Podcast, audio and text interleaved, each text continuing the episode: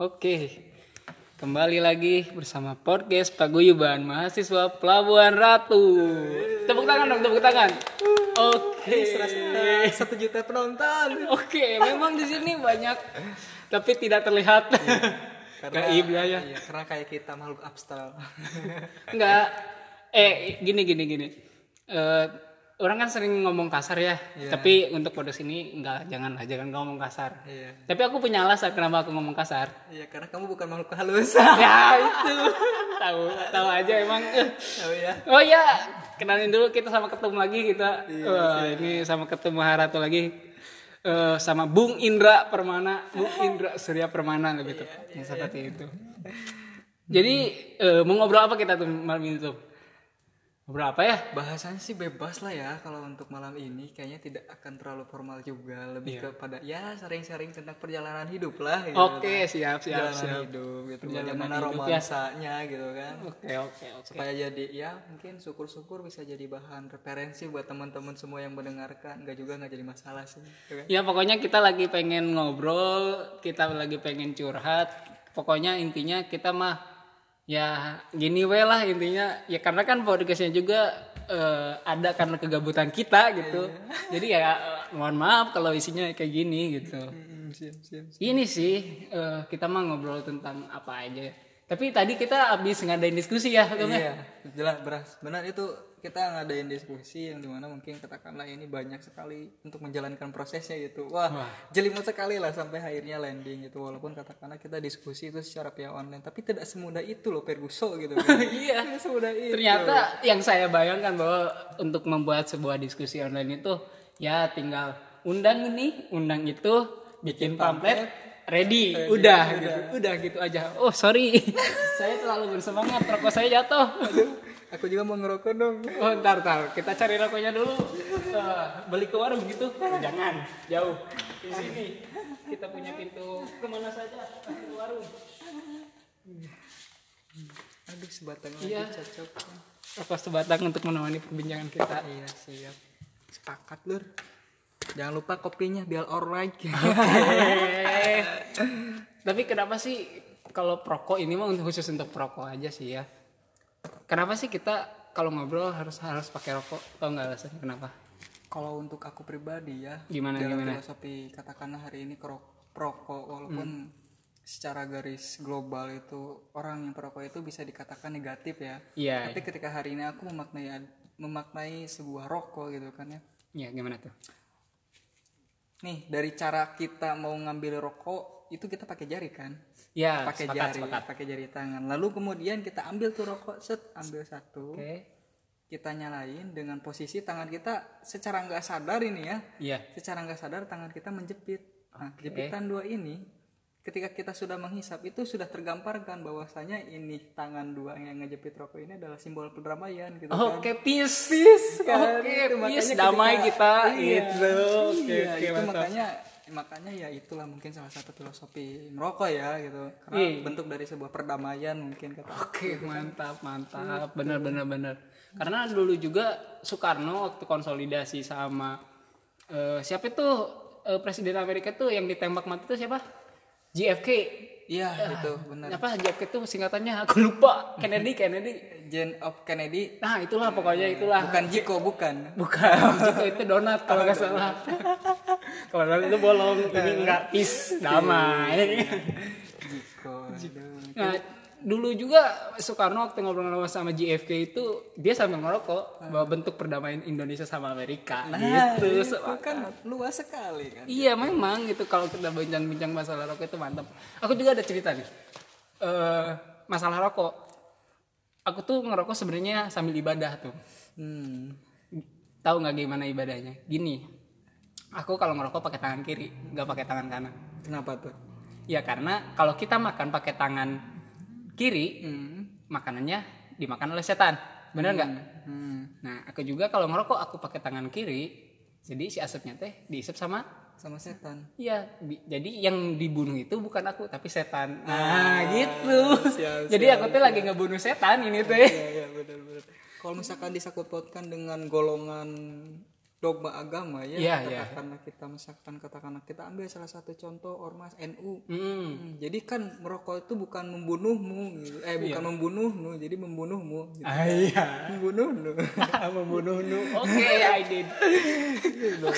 Oke. Jadi untuk khususnya para kaum-kaum NU itu ya itu tidak termasuk lah itu. Ya memang di samping rokok itu memang kalau dilihat dari segi kesehatan memang ada ya baik buruknya gitu. Baik buruknya jelas itu. Itu kembali lagi kepada pilihan kita sebagai manusia ya teman-teman. Saya tidak menyalahkan untuk orang-orang yang tidak merokok, tapi ya ini saya sebagai perokok menyuarakan gitu. Iya, menyuarakan. Bagaimana sih nikmatnya gitu di samping ya, samping emang, tidak disolempak gitu. Iya. Dor. Gimana lanjutin. Iya, karena apa ya, pemaknaan sebuah rokok itu masalah sudut pandang gitu kan ya. Masalah sudut pandang tiap orang beda-beda. Bahkan sampai kita berbicara pasangan pun kan. Iya. Khususnya para kaum Adam ini kan ada. Ini curhat apa gimana ini? Lanjutkan. Gimana ya bahasanya ya, kita mengalir sajalah begitu. Siap. Gitu. Itu tidak menyalahkan juga ketika hari ini seorang pasangan itu menuntut pasangannya untuk berhenti merokok karena mungkin dia selalu mengingatkan angkat kesehatannya gitu. Iya. Di samping kita ngerokok, apalagi ditambah dengan gadang gitu. Apalagi kan maksudnya kalau misalkan gadang hari ini tidak berfaedah dan tidak bermanfaat kan apa gitu, bye gitu kan, jangan, nggak bisa gitu kan, nggak boleh gitu kan, walaupun secara garis besar kita adalah makhluk bumi datar gitu ya. Bumi datar deh. Jadi bumi datar apa bulat? Kalau kata saya zigzag kayak lagunya Atta Halilintar kan. Kita jangan menghina orang lain, bukan menghina kita, tapi ya istilahnya jangan pencemaran nama baik lah. Nanti kena undang ITE. Soalnya ini direkam gitu. Iya. Mohon maaf untuk itu. Bang ya Gledek. Itu kamu sama aja bro. Enggak. Cuma sinonim. Lanjutkan. Sinonim itu yang suka ngelukis dan apa itu? Seniman. Anjir. Awan sih. Mohon maaf ya emang. Kayak gini kita, terus gimana tuh yang tadi tuh? Iya gitu kan, ya karena mungkin yang dibangun dalam sebuah hubungan itu kan ingin sama-sama enak dan juga sama-sama sejahtera lah ya, tidak ada yang dirugikan, tidak ada yang dirugikan pun dan sebaliknya, tidak menguntungkan sebelah pihak lah gitu. Ya. Itu mah mungkin kembali lagi kepada pasangan yang menjalankannya, bagaimana hari ini mereka membangun komitmen daripada kata merokok ini gitu ya. Kalau misalnya kita merokok itu mah terlepas mungkin gitu sih kalau aku kan. Ya gimana gitu kan. Yang penting mah ayo meluncur. Jadi bro-brogor. Nah, tapi tadi sebelum ke pembahasan rokok kan kita mau ngebahas tentang diskusi gitu. Kenapa jadi ke rokok gitu intinya? Ya, juga mengalir gitu kan. Oh iya nggak apa-apa lah kita mengalir dan berjalan gitu ya. Karena kan, iya gimana? Karena hidup ini perjalanan bukan pelarian. Kalau lari dari mantan sih nggak jadi masalah ya. Tapi menurut saya jangan lari dari mantan. Jangan lah ya. Karena bukan mantan itu makhluk kasar bukan makhluk halus gitu lah ya. Perlakukanlah mantan sebagai manusia. Itu quotes dari aku. Siap. Kita bahas tentang diskusi tadi. Jadi tadi tuh dari Paguyuban Mahasiswa Pelabuhan Ratu bikin diskusi terbuka mengenai COVID-19 di dalam kacamata media dan pemerintah. Iya. Pematerinya itu ada Apurna. Apurna influencer. Master itu ngeri pokoknya gitu kan. Master ceremony, owner possible project, terus mantan ketua LPM Suaka, mantan duta kampus juga. Terus apalagi dia pernah kerja di TVRI juga. Ngeri pokoknya. Apurna. Mantap lah untuk Apurna itu. Terus itu ada lagi pemateri yang kedua itu Ateguh itu dulunya ketua HMJ di BKI. Iya, sepakat. Setelah jadi ketua HMJ di BKI, beliau juga Sekarang jadi apa sekarang? Sekarang dia jadi sekdes di daerahnya lah. Kalau misalkan bahasa mahasiswanya kita sebut ajalah sekjen gitu supaya mengerikan gitu. Oke. Okay. Kan. Mengerikan. Iya, memang mengerikan gitu. Tapi tidak semengerikan mukanya kok enggak. Oh, iya, jangan. Emang Atta gue nanti bisa. Mohon maaf kita kalau kayak gini Atta gue ya. Tapi Atta gue emang tampan lah. Tampan gitu kan. Tampan dan pemberani gitu lah. Tampan secara noklural. Jangan menghina orang lain.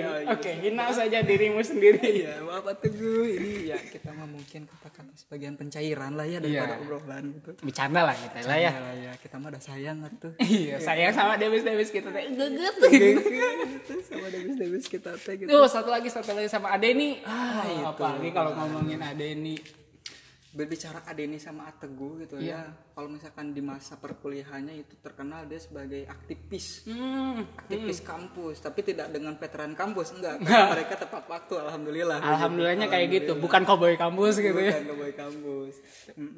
Tapi memang saya cungin jempol untuk pada demis-demis Maharatu ini, mereka keren-keren sekali gitu. Keren-keren sekali. Semuanya keren lah, tidak ada yang lebih baik dari di antara yang lainnya. Semua paling keren lah untuk Maharatu. Semoga kita juga nanti bakal jadi orang-orang keren seperti mereka lah. Doakan saja. Amin. Paling serius nggak nih? Serius dong. Masa aku ngejual hektar? Ngejual hektar. Jadi inget video call halunya Aureli. Aureli. Siapa tuh Cak Aureli? Nggak tahu Aureli. Aduh. Parah ini nggak tahu Aureli. Siapa itu? Artis. Yang mana? Yang ada video lalu itu, aduh kurang update ketemu aku ini. Iya. Gimana ya? Aku gaptek sih dari dulu juga sebenarnya. Gak apa-apa gaptek, asal jangan gagal di percintaan aja. Ya. Percintaan lagi. Percintaan memang ya kalau ngomongin moral sih itu percintaan memang tidak bisa dipungkiri sih. Iya benar-benar itu sih. Ya tadi teh. Di dalam diskusi diskusi COVID-19 dalam kacamata media dan pemerintahan, dari segi media kita ada Apurna gitu sebagai yang mumpuni di bidangnya, terus ada Teguh di sekdes daerah sebagai pemerintahan, terus ada juga Adeni sebagai aktivis kampus dulunya gitu. Mereka sangat ngeri lah dalam penyampaian materinya. Apurna mengatakan bahwa media itu adalah sebagai bentuk komunikasi massa kan ya, media massa itu. Nah di dalam media massa itu memang yang di dalam telinga saya itu tentang bad news is a good news. Perspektif media. Apa tuh maksudnya? Artinya berita yang jelek atau hal-hal yang jelek yang diberitakan itu adalah berita yang baik bagi para media. Kenapa bisa seperti itu? Karena yang dicari media itu adalah perbincangan hangat, perbincangan yang sering dibincangkan oleh manusia, dan pada fitrahnya manusia itu senang gitu kalau ngomongin tentang hal-hal yang negatif gitu. Tiga air kan, masih ingat nggak dengan tiga air tuh? Kesal salah satu airnya aja. Air apa itu? Aku tahu. Air senja. Karena ada istilah kan dari liriknya atau judulnya Danila itu kan senja di atas. Senja di ambang tilu. Aduh. Gitu. Jadi kan memang gitu. Maksudnya kayak ya udahlah gitu kan. Indie sekali memang ketemu kita ini memang aduh indie Ece. Tapi bukan indigo ya. Aku bukan. Kalau aku indigo kamu makhluk astral ya mau enggak? Enggak kan? Kan tadi udah diomongin makhluk kasar bukan makhluk halus.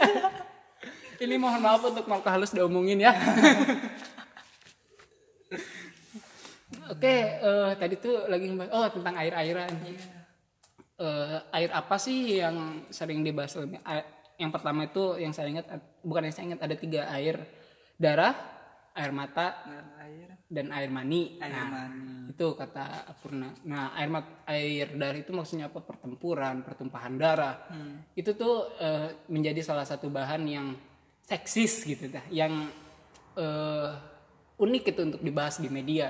Terus ada air mata, kesedihan, kelaparan, kemiskinan gitu. Terus ada juga air mani. Air mani itu apa? Ini jangan salah perspektif ya ini ya. Aku masih polos. Iya, kalau untuk membahas air mani kayaknya dirasa kita itu masih polos ya. Iya, masih karena polos, ya kita masih umur 17 tahun gitu. Apalagi aku masih 15 tahun. Belum balik. Iya, kamu mah nggak balik soalnya. Nggak pernah balik dah aku mah, gimana tuh ya, belum kayak ya gitulah pokoknya. Alas ya dude. Pokoknya gitulah ya, air mani you know lah gitu, tentang seksual gitu, hal-hal yang mengait tentang pornografi yang kayak gitu-gitu. Itu menjadi perbincangan yang hangat di media gitu ya. Contoh kayak Hana Anissa waktu itu. Wah, itu jadi perbincangan di mana-mana. Oh, kalau jangan deh, jangan nyebutin instansi lah, jangan. Oh, iya. Pokoknya Hana Anissa, terus ada gesek-gesekan gitulah. Itu banyak lah kasus-kasusnya. Itu menjadi hangat itu di perbincangan media, karena emang media itu senang gitu sama yang 3R itu gitu. Karena media bisnis is business gitu. Dia itu mencari keuntungan gitu. Bisa dikatakan win-win solution enggak kalau misalkan berbicara tiga hal itu?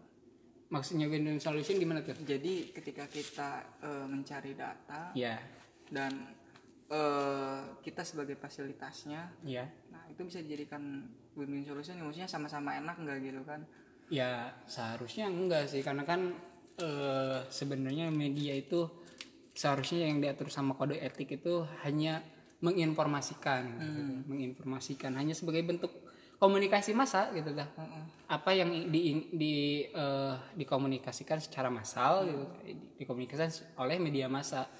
Seharusnya seperti itu gitu dah. Akan tetapi ya karena media itu bentuk dari bisnis, bisnis is bisnis gitu. Karena yang maksudnya yang sering ngeblow up itu khususnya di negara kita ya. Dan aku pun tidak menyalahkan negara kita itu, kembali lagi kepada tiap kepala orang-orangnya gitu kan. Iya, benar-benar. Yang sering ngeblow up itu ya media-media yang sifatnya propaganda lah gitu kan. Propaganda terus media menyudutkan satu pihak gitu ya.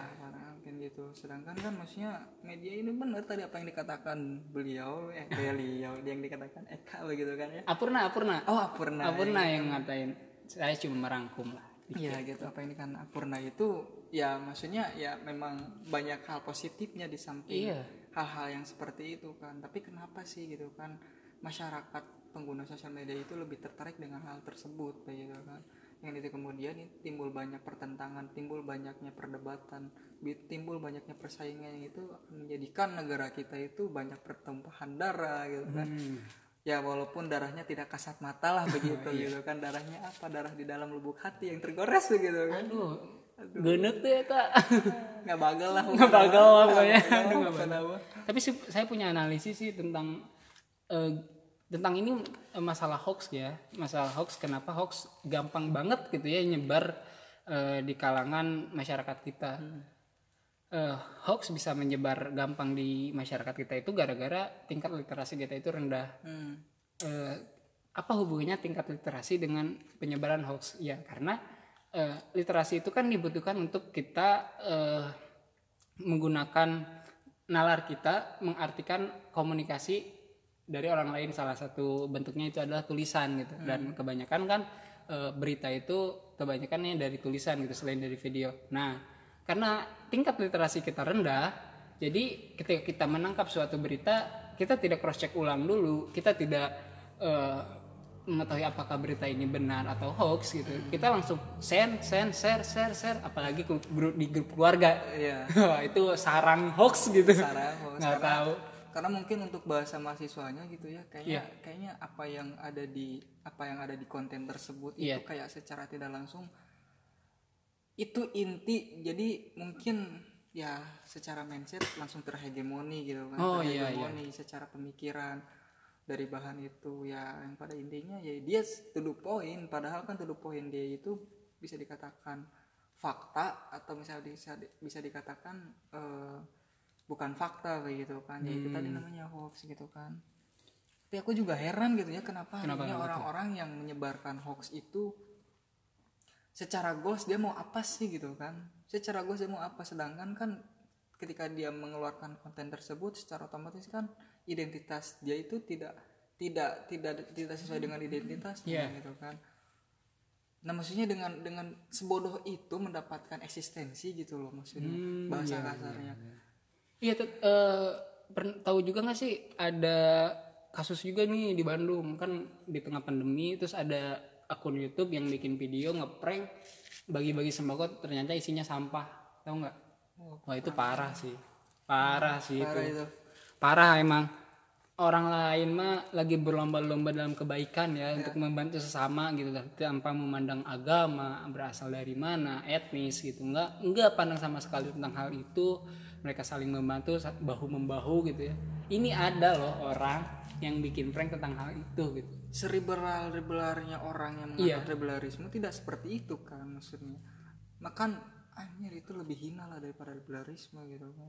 Liberalisme itu tidak hina sebenarnya. Liberalisme itu konsep pemikiran di mana kita itu sebagai manusia yang diberi kehendak bebas atau free will gitu kan. Kita menggunakan hal itu. Kita tidak menghinakan satu golongan tidak gitu. Iya, memang tidak. Cuman ya karena mungkin kajiannya yang belum nyampe atau stuck di tengah-tengah jalan sehingga ya yang setahu hari ini tuh masyarakat luar sana memandangnya hal demikian, tapi ya dengan hal demikian juga kayaknya perlu dirasa di cross check ulang, perlu diperdalam lebih ulang gitu supaya setiap sanadnya itu jelas lah kalau bahasa Arabnya gitu kan runtutannya gitu terkonfirmasi, terverifikasi gitu kan ya. Iya benar. Iya sih, sepakat saya sama pendapatnya tentang tadi masalah itu. Tapi kita lanjut lagi tentang pembahasan kita di diskusi tadi ya, dimana selain daripada media kita juga melihat dari sudut pandang pemerintahan, dimana pemerintahan pun sudah melakukan tugas-tugasnya dengan adanya PSBB, dengan adanya bantuan gratis, BLT gratis, walaupun yang saya ketahui ya. BLT-nya itu tidak tepat sasaran, random aja gitu, random dan juga yang paling disayangkan dan yang paling tidak tahu diri bahasa kasarnya ya. Itu kenapa sih orang-orang itu kayak memanipulasi identitasnya sendiri gitu. Sepakat itu. Demi hanya satu sembako yang memang itu layak untuk yang mendapatkannya, tapi dia sih setragis itu loh membikin identitasnya dengan spekulasi yang seharusnya tidak harus dispekulasikan lah gitu kan, maksudnya miris sekali lah gitu loh. Padahal kan dari sini niat daripada pemerintah itu baik kan kepada masyarakatnya karena untuk membantu kan ya. Iya ya, kalau misalkan hari ini disangkut pautkan dengan republik itu kan kembali publik itu kan kepada masyarakat. Jadi bisa dikatakan ya mau nggak mau kita harus kembali lagi kepada masyarakat yang memang benar-benar masyarakat itu tidak dimanipulasi identitasnya seperti itu. Sepakat. Tapi menurut saya permasalahan ini tuh memang sudah menjadi permasalahan yang klise gitu. Sudah terus berulang-ulang. Terus aja gitu kayak gini, kayak dari dulu kalau pembagian sembako itu banyak sekali gitu kan. Pembagian yang tidak sesuai gitu kan. Kepada yang memiliki haknya. Sebenarnya yang menjadi inti permasalahan kenapa hal itu bisa terjadi balik lagi ke kesadaran masyarakat itu sendiri sih kalau kata saya ya, karena kalau kata saya masyarakat kita itu krisis kesadaran sadarkan diri, sadarkan fungsi, sadarkan posisi, itulah yang sering kita gambarkan kita itu memang lagi krisis identitas, kita itu siapa gitu. Kata saya siapa, harus seperti apa. Orang-orang itu tidak mengenal dirinya itu seperti apa sih. Lantas kemudian dia bisa bermanipulasi dengan ya segampang mungkin lah ya. Iya. Gitu. Karena terkadang pun kita pun melakukan hal yang demikian gitu. Karena disadari atau tidak, kadang kita pun sering merasakan bahwa seharusnya kita loh padahal ada loh yang lebih membutuhkan gitu. Itu terlepas sih kepada benar tadi kepada masing-masing, bahkan dari kita ya, dari aku dan kamu aku dan kamu pokoknya dari antara kita itu kadang memang tidak sadar tidak disadari sebenarnya yang kelihatan secara seksi itu memang benar demikian tapi kalau misalkan kita kita gali lebih dalam, ada yang lebih harus kita pikirkan, yaitu diri kita sendiri kan gitu, sebelum kita melihat daripada orang lain gitu kan. Dan itu sadar tidak disadari, ya juga manusia gitu kan. Manusia yang ingin memanusiakan manusia, tapi susah loh mengimplementasikannya dengan hal itu gitu kan. Iya, karena ketika kita berbicara memanusiakan manusia, lantas manusia itu seperti apa?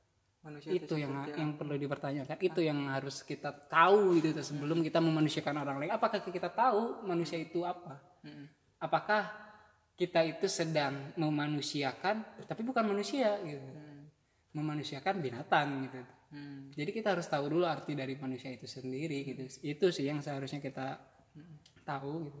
Makanya gini Kak, kayak aku suka berpikir kayak gini ya. Gimana ya itu? Ini menjadi penyesalan mungkin ya, penyesalan saya waktu dulu dan dirasa sekarang gitu.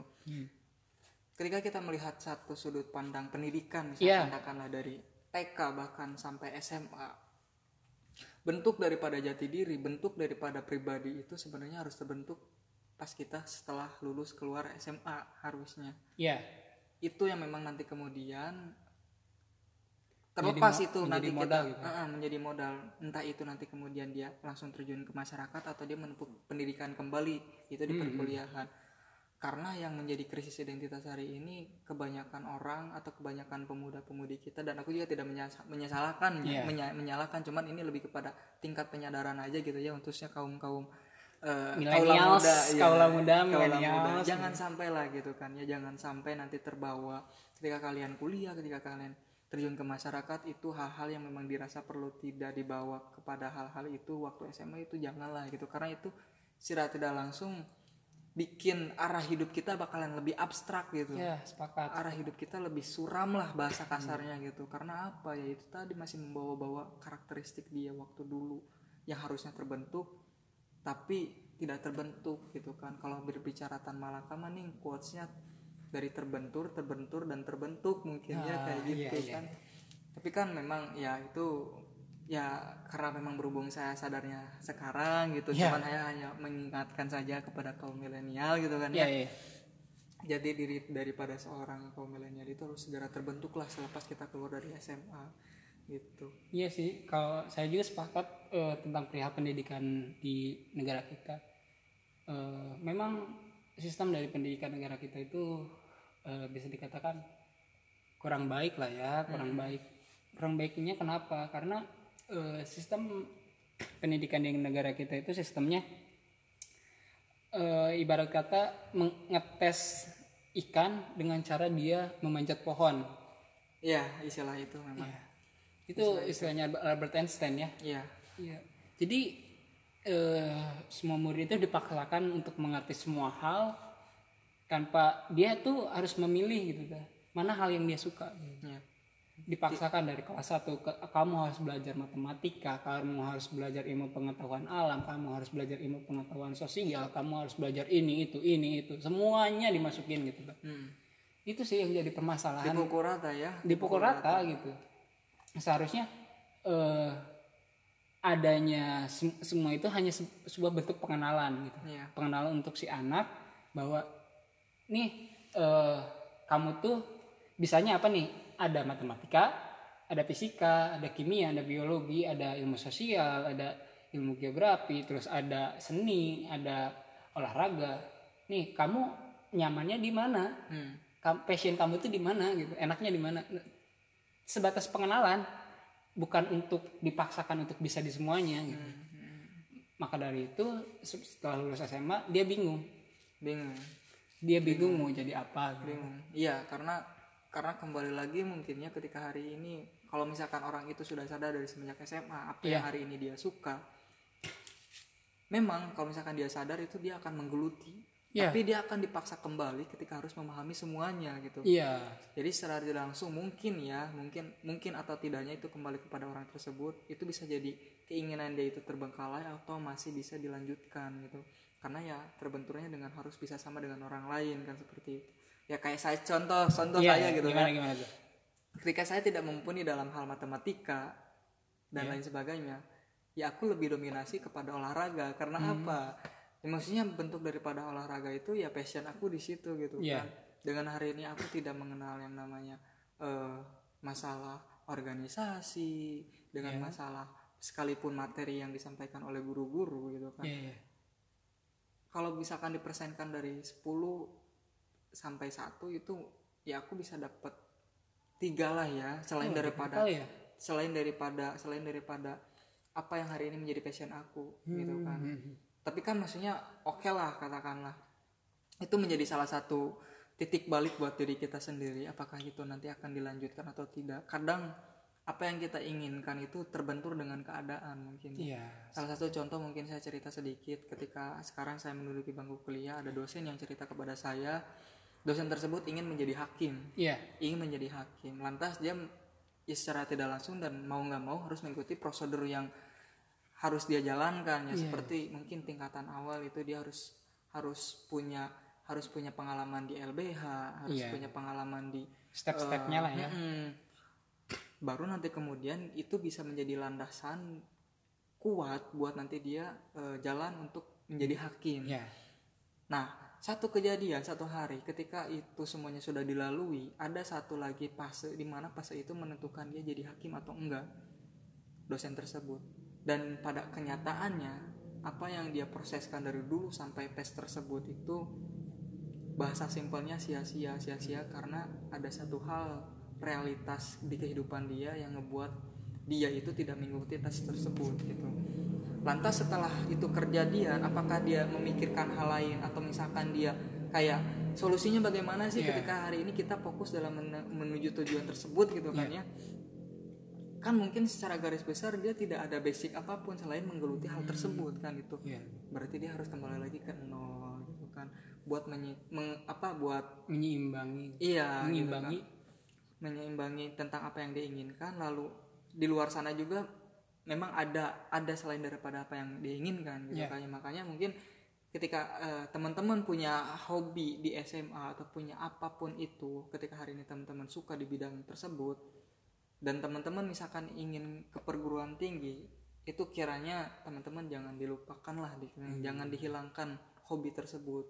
Jadikan itu sebagai tunjangan lah ya, manifestasi ketika hari ini kita punya basic di situ, lantas ada tujuan yang harus kita gapai, biar nanti kemudian itu kita tidak kebingungan lagi dan kita tidak dimulai dari nol lagi karena ada manifestasi ini gitu loh. Ya istilahnya kita udah memiliki beberapa step di sana gitu.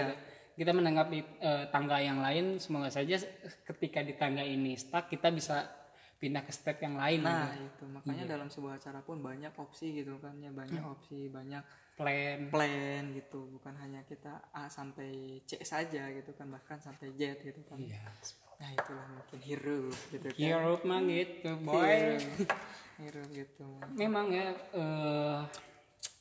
tapi unik sih kalau kita ngomongin tentang hidup gitu ya. Saya selalu mengingat bahwa hidup ini adalah perjalanan. Nah, perjalanan yang dimaksud itu perjalanan yang seperti apa? Saya ingat tujuan dari pendaki. Kata pendaki, tujuan naik gunung itu adalah pulang ke rumah dengan selamat. Benar. Itu sangat dalam. Sangat dalam. Jika kita kaitkan dengan tujuan hidup, gitu. Jika kita kaitkan lagi dengan tujuan hidup adalah perjalanan. Kita ini sedang menapaki tangga karir atau tangga ke gunung gitu kan. Kita tuh sekarang tuh sedang mendaki. Tapi pertanyaannya, apakah kita bisa kembali lagi ke rumah dengan selamat? Tapi rumah yang dimaksud itu rumah apa sih? Ya, kita berasal dari mana? Ya, kita berasal dari surga, benar nggak sih? Surga dan neraka. Kita itu manusia itu awalnya diciptakan dari surga, diturunkan ke muka bumi untuk menjadi pengurus di muka bumi, lalu kita harus kembali ke surga dengan selamat. Maka kalau ngomongin perihal tujuan dari kehidupan, ya kita harus kembali ke surga dengan selamat. Bagaimana caranya? Ya caranya ikutilah gitu lah petunjuk-petunjuk yang telah Allah berikan, itu Al-Quran. Nah gitulah ya. Sedikit lah. Ternyata religius sekali Anda ya, Bung Eka. Sedikit siap. Calon imam besar ini kayaknya. Enggak. Calon mufti ya kayaknya. Enggak. Saya cuma sharing lah di sini untuk kalian semua bahwa ya hidup ini penuh dengan aturan lah. Seanarkis-anarkisnya kamu ya, anarkis itu adalah aturan gitu. Iya benar. Dan kayaknya selalu hari ini yang selalu aku bawa dan selalu aku terapkan mungkin ya di setiap perjalanan, di setiap cerita hidupnya. Kayak aku sebelum kita terjun ke dalam hal tersebut, aku nih punya persiapan. Apa sih persiapan tersebut? Contoh indikatornya apa? ya aku harus bisa berdamai dengan kebencian salah satunya. Harus bisa berdamai dengan kebencian, harus bisa berdamai dengan diri sendiri. Gitu kan, apapun hal itu. Ya kita harus bisa berdamai dulu begitu kan ya. Karena dengan kedamaian kembali lagi kepada rokok gitu kan. Itu bisa bikin kita enjoy gitu, damai. Santai, enjoy, aman kita gitu kan. Iya gitu. Memang peace, bro gitu kan. Peace dari rokok itu memang. Gitu, tapi sih, bukan peace peradaban yang gramnya sampai ke bas itu bukan. Wah, itu jadi cukup bahan referensi buat tidur aja gitu, supaya tenang gitu. Karena peace ngeri lah itu peace. Iya. Peace itu merek es krim ya?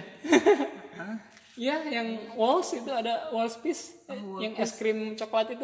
Nggak tahu ya? Wah. Nanti dijajanin es krim lah sama pacarnya. Bukan sama aku. Emang pacarnya siapa? Nggak tahu. Semoga saja lah ya. Karena sih bener gitu. Jadi kayak gimana ya? Jadi kayak kita tuh kayak ada di satu ruang yang dimana ruang itu kosong. Dan bagaimana lalu kemudian kita tata ruang itu sedemikian rupa dengan apa yang hari ini kita inginkan gitu kan ya.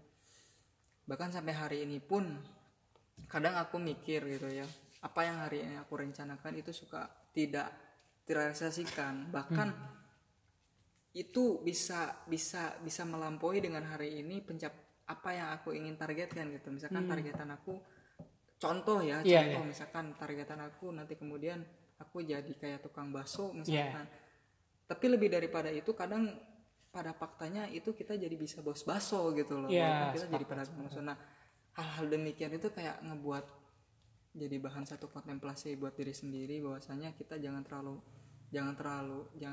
fanatik lah ya, jangan terlalu fanatik, banyak hal di luar sana yang harus kamu lewati juga, explore juga gitu. Iya, sepakat karena kalau ngomongin bukan Dora the Explorer ya. bukan Diego the Explorer juga bukan. Itu saudaranya Dora. Oh gitu. Dora juga punya teman. Siapa? Kamu. Enggak.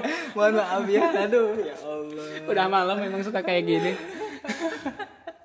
Ya tapi kalau ngomongin tentang tadi gitu ya, tentang explore, tentang jangan menyesali gitu. Emang saya salah satu orang yang meyakini bahwa jangan pernah menyesali masa lalu. Masa lalu ada itu untuk pelajaran bagi kita, untuk menjadi bahan pembelajaran agar kita lebih baik untuk masa depan gitu. Karena ketika kita melewati masa di masa lalu itu, masa sedih, masa senang, masa sulit gitu, itu tuh menjadi bahan pelajaran di mana apakah kita akan terulang di kesedihan yang sama, apakah kita akan terulang di kesulitan yang sama. Apakah kita bisa menggapai kesenangan yang sama? Itu tuh menjadi pembelajaran gitu untuk masa lalu kita gitu. Makanya jangan pernah menyesali masa lalu. Jangan pernah. Begitupun dengan mantan lah gitu lah. Janganlah itu menyesali. Jangan disesali, cukup ambil pelajarannya aja. Ambil pelajaran apa? Ya aja gitu kan. Mau itu nanti kita misalkan katakanlah contoh throwback orang tua gimana kita dulu. Teman-teman kita gimana dulu. Bahkan kekasih pun bagaimana kekasih kita dulu. Jangan pernah disalahkan, bener, karena kita jadi seperti ini pun berkat orang-orang mereka gitu. Berkat mereka. Karena mungkin kalau misalkan kita mutip dari lagu liriknya No Stress dengan judul Pegang Tanganku itu, ya kita jangan senang jangan terlalu, sedih pun jangan terlalu begitu kan. Ya ini adalah sebuah jika senang jangan terlalu, jika sedih jangan terlalu, gitu kan? Ya itu mungkin sedikit lah. Iya, gitu. Kata-kata itu sebenarnya sederhana, tapi maknanya dalam begitu teman-teman sebenarnya kan. Kayak entah kenapa mungkin kayak aku juga kayak jadi salah satu referensi hidup. Ya. Lagu itu salah satu referensi hidup. Makanya kalau misalkan hari ini kayak Dra, lu suka genre yang kayak gimana sih lagu gitu kan? Iya. Aku nggak bisa ngejawab gitu, maksudnya nggak bisa ngejawab. Nggak paham juga genre itu apa lagi. Paham lah ya. Oh paham. Ya. Kalau aku nggak soalnya. Oh nggak gitu. Soalnya gini bro, ketika hari ini kamu ditanya genre, lu apa sih Indra gitu untuk masalah musik? Ya aku nggak tahu, sampai hari ini pun aku nggak tahu genre aku kayak gimana. Mungkin kayak terkesan nggak jelas, cuman. Yang harus perlu teman-teman ketahui ketika pertanyaan tersebut aku jawab, teman-teman nanya ke saya demikian, apa sih genremu? Kayak aku kalau misalkan ngejawab genre, misalkan hari ini aku sedang sedih, berarti genre aku harus sedih. Bukan harus sedih ya, cuman itu yang menjadi kayak backsound daripada realitas hidup kita gitu loh. Karena seni itu adalah kita. Iya, seni itu adalah ledakan gitu. Ledakan, bom atom kali ah. Itu tuh kata-kata Patrick ke Pom Bob gitu. Pokoknya dua orang itulah. Iya. Seni adalah ledakan. Seni adalah ledakan. Chaos is art. Chaos is art. Ada DSW-ku ya tadi ya. Iya emang kayak gitu lah. Jadi ya gimana ya, ya kita harus tetap bersyukur lah ya. Iya. Dari pembahasan yang tadi berjelimet, tetap satu kata bersyukur sih. Iya, bersyukur. Jangan sampai kita insecure. Insecure karena ada aku gitu. Iya. Ini bisa kamu syukurin ya. Aduh, aku kayaknya udah malam juga ini, udah dulu ya teman-teman. Aduh, mohon maaf perbincangan kita bukannya kurang kangen atau gimana gitu, tapi ya kita cukup tersekat oleh waktu gitu saja ya. Ruang dan gerak kita dan berhimpun kita jangan sampai lah gitu kan. Iya. Apalagi pemikiran kita jangan ada pengikatan lah ya. Jangan. Cukup waktu aja karena Allah ciptakan siang dan malam itu kan, siang untuk bekerja, malam untuk beristirahat kan gitu ya. Mungkin Pak Ustadz. Benar. Siang itu untuk bekerja, malam itu untuk istirahat. Tapi di lain ayat dikatakan juga Allah ciptakan siang dan malam bagi orang-orang yang berpikir. Nah, itu. Jadi otak kita jangan berhenti gitu. Iya. Karena menurut orang juga ketika kita tidur dalam kegelisahan itu bakalan menjadi satu kenikmatan. Tapi ketika kita hari ini tidur dengan dalam ketenangan, maka hal apa sih yang nanti akan kita garap di kemudian hari atau di esok harinya kan nggak tahu gitu. Mungkin saja gitu kan ya, apa yang kita pikirkan itu benar realitasnya demikian dengan hari esok karena sudah terkonsepkan terlebih dahulu sebelum kita tidur. Makanya menjalani hari demi harinya itu sudah terkonsepkan istilahnya, walaupun kehendak Allah itu lebih valid lah gitu ya. Kehendak Allah itu lebih valid karena kalau misalkan kita sangkut pautkan lagi ya dengan katakanlah perihal asmara gitu ya. Allah itu lebih hakiki untuk mengikuti perihal hati begitu loh kan gitu. Sepakat sih gitu. Pokoknya intinya jangan menyesali masalah, selesaikanlah masalah. Gitulah ya. Jangan lari tapi hadapilah. Iya, gitu. Sepakat. Hadapi dengan aku juga punya quotes. Jangan lari kejauhan, capek. Iya bener ya. Kalau kamu haus minum, kalau kamu lapar ya makan, jangan ngejedog gitu. Maaf, emang kita kayak gini. Udahlah ya, ini kayaknya udah malam. Pokoknya untuk teman-teman tunggu nanti obrolan-obrolan ngalir kidul kita. Terima kasih buat yang dengerin. Semangat juga buat puasanya besok ya, udah masuk hari keberapa besok ya? 10 gitu ya? Udah ke hari 10 atau 11 itu saya lupa. Pokoknya semangat untuk berpuasanya, jangan lupa berlomba-lomba dalam kebaikan, tadarusnya juga semangat, terus tarawihnya juga jangan ditinggalin. Apalagi nih pesan-pesan buat kawan-kawan Paguyuban Mahasiswa atau yang lainnya juga yang dengerin ini. Pokoknya terkhusus apa yang didengerin podcast ini, entah siapapun itu backgroundnya, yang jelas kau harus menjadi manusia yang bisa memanusiakan manusia gitu kan. Itu sih inti daripada kehidupan gitu kan ya. Karena kembali lagi ke dalam hadis siapa gitu ya, saya lupa. Ya, hadis mah hadis Rasul. Iya, namanya gitu. Iya, namanya hadis Rasul. Iya, hadis Rasul. Iya, hadis Rasul. Maksudnya diriwayatkan. Mesti itu ya, diriwayatkan oleh siapa saya lupa hadis tersebut. Jadi kayak khairun nas anfa'ulin nas gitu kan. Sebaik-baiknya manusia adalah bisa bermanfaat bagi manusia lain. Nah, gitu. Maka jangan mati dalam kesia-siaan, hiduplah dengan kebermanfaatan. Mantap. Udah jadi Eka Besarung. Tapi ini pakai celana, enggak pakai sarung. Pokoknya gitu. Terima kasih untuk yang dengerin. Tunggu aja episode selanjutnya. See you again. See you next time. Sorry.